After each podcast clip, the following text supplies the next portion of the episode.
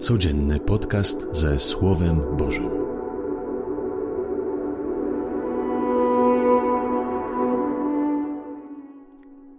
Z Ewangelii według świętego Marka. Król Herod posłyszał o Jezusie, gdyż jego imię nabrało rozgłosu i mówił: Jan Chrzciciel powstał z martwych i dlatego moce cudotwórcze działają w nim. Inni zaś mówili: To jest Eliasz. Jeszcze inni utrzymywali, że to prorok, jak jeden z dawnych proroków.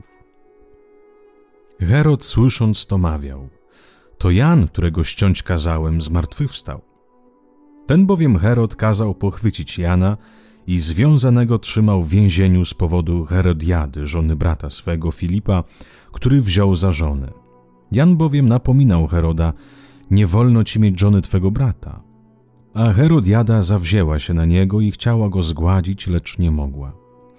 Herod bowiem czuł lęk przed Janem, widząc, że jest mężem prawym i świętym i brał go w obronę. Ilekroć go posłyszał, odczuwał duży niepokój, a jednak chętnie go słuchał. Otóż chwila sposobna nadeszła, kiedy Herod w dzień swoich urodzin wyprawił ucztę swoim dostojnikom, dowódcom wojskowym i osobistościom w Galilei. Gdy córka tej Herodiady weszła i tańczyła, spodobała się Herodowi i współbiesiadnikom. Król rzekł do dziewczyny: Proś mnie o co chcesz, a dam ci. Nawet jej przysiągł: Dam ci o co tylko poprosisz, nawet połowę mojego królestwa. Ona wyszła i zapytała swą matkę: O co mam prosić? Ta odpowiedziała: O głowę Jana Chrzciciela. Natychmiast podeszła z pośpiechem do króla i poprosiła: Chcę, żebyś mi zaraz dał na misie głowę Jana Chrzciciela. A król bardzo się zasmucił, ale przez wzgląd na przysięgę i na biesiadników nie chciał jej odmówić. Zaraz też król posłał kata i polecił przynieść głowę Jana. Ten poszedł, ściągał w więzieniu i przyniósł głowę jego na misie. Dał ją dziewczynie, a dziewczyna dała swojej matce.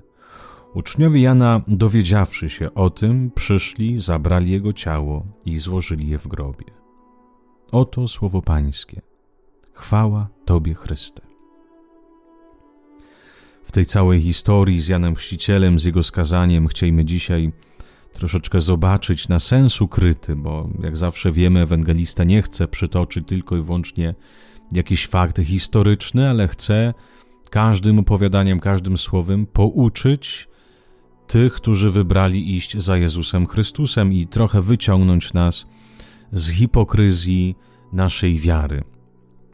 Najpierw widzimy Jana Chrzciciela, który rzeczywiście nie bał się nikogo, szedł do, nawet do króla i mówił mu prawdę. Rzeczywiście, powiedzieć komu prawdę, nawet szczególnie tym największym ludziom tego świata, czy naszemu szefowstwu, czy ludziom, od których mamy jakieś fawory, trzeba rzeczywiście wewnętrznej wolności. Zobaczcie, ile nieraz trzeba zaufania Bogu, zaufania Ojcu, to, że On mnie prowadzi, to, że On troszczy się o mnie. Bo jeżeli brakuje nam takiej wiary i takiego zaufania, też widzę po sobie, jak trudno jest powiedzieć ludziom prawdę, tym ludziom, szczególnie jeśli od nich ma się jakieś fawory, jeśli oni tobie w czymś pomagają, ty jesteś w jakiś sposób, w jakikolwiek sposób jesteś im dłużny, to trudno nieraz powiedzieć prawdę. To jest fakt. Pamiętajmy, że nie zawsze goła prawda jest dobra sama w sobie.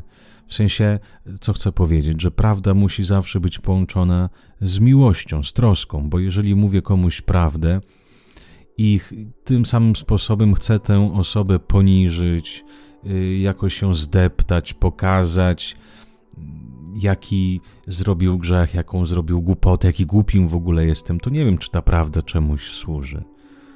Prawda rzeczywiście musi być połączona z miłością.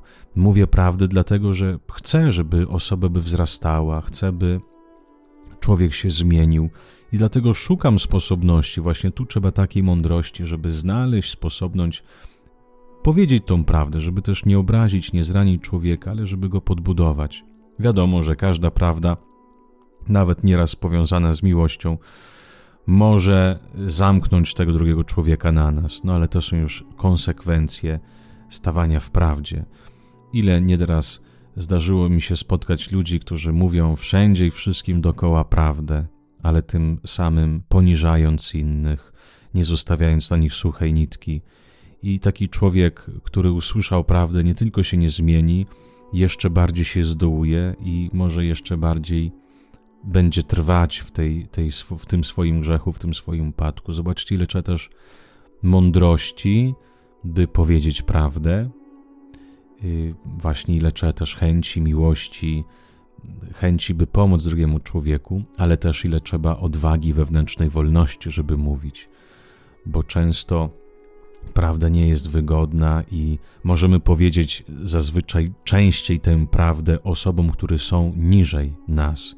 Dziecku wiemy, że ktoś jest słabszy, ktoś to jest od nas zależne, wtedy tak mówimy prawdę, ale osobie, która jest wyżej postawiona od nas, tą prawdę jest trudniej. Prośmy też Pana o taką wolność, o zaufanie Bogu, że to ono nas się troszczy, nie ktoś inny, nie szef, nie praca, nie.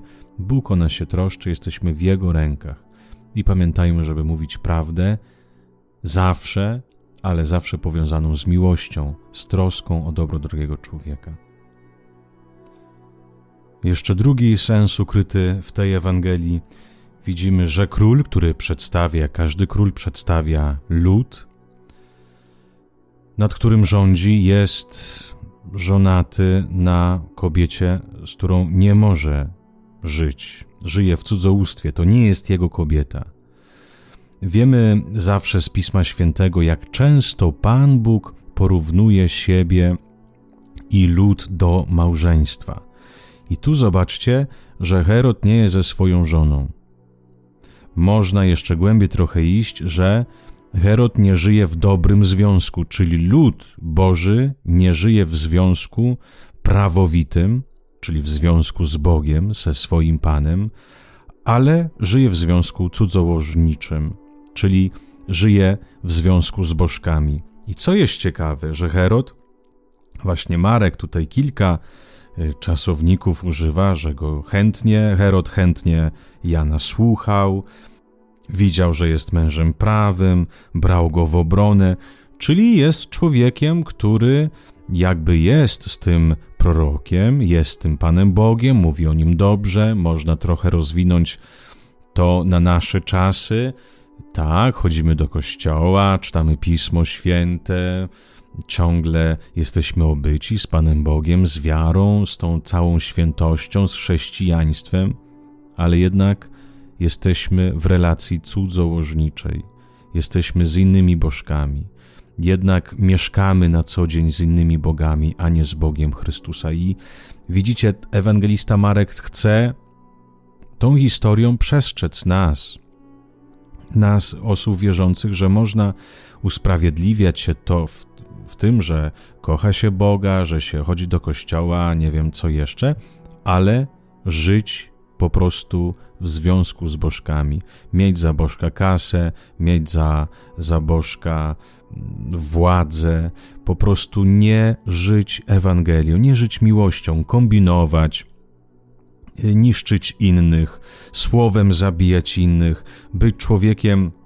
nieznośnym, niekochającym, niedzielącym się, który sieje wszędzie niepokój, zamęt, który nigdy nie daje szansy na miłość, na pokój, na przebaczenie, który człowiek, który nie wzrasta, człowiek, który nie daje wzrastać innym, zazdrosny, ciągle przeszkadzający innym wzrastaniu. To jest właśnie y, taka przestroga dla nas, bo można się usprawiedliwiać, usprawiedliwiać się tym, że jestem w związku z Bogiem, to, że nawet o nim mówię, nawet pięknie, mam tysiące modlitw, które odmawiam, ale tak naprawdę na co dzień nie żyję. Nie żyję z tym Bogiem, ale żyję w nieprawowitym związku. Jestem ożeniony, czy wyszłam za mąż za bożków. Życzę Wam, kochani, widzicie, jak dzisiaj jest temat prawdy poruszany, stanąć w prawdzie też przed sobą, zapytać siebie, nie bać się swojej własnej prawdy, postawić sobie niektóre pytania, odpowiedzieć na te pytania. Ile też w sobie często zauważam, w innych ludziach, jak nieraz my uciekamy od tej naszej prawdy, boimy się, jakoś robimy tysiąc usprawiedliwień, tysiąc wywodów tylko dlatego, by zawsze stanąć w dobrym świecie. Jest nieraz dobrze przyznać się do błędu. Jest nieraz dobrze zobaczyć, w jakiej rzeczywistości mieszkam. Nie po to, żeby się dobić, nie po to, by mieć jeszcze większą depresję, jaki to ja jestem zły, ale po to, by wiedzieć, z jakiego punktu mam wyjść, gdzie mam podążać, nad czym mam popracować. Niech wszystkim Wam Chrystus błogosławi w dążeniu do tej prawdy, w miłości, z miłości dla miłości. Z Panem Bogiem i dobrego dnia.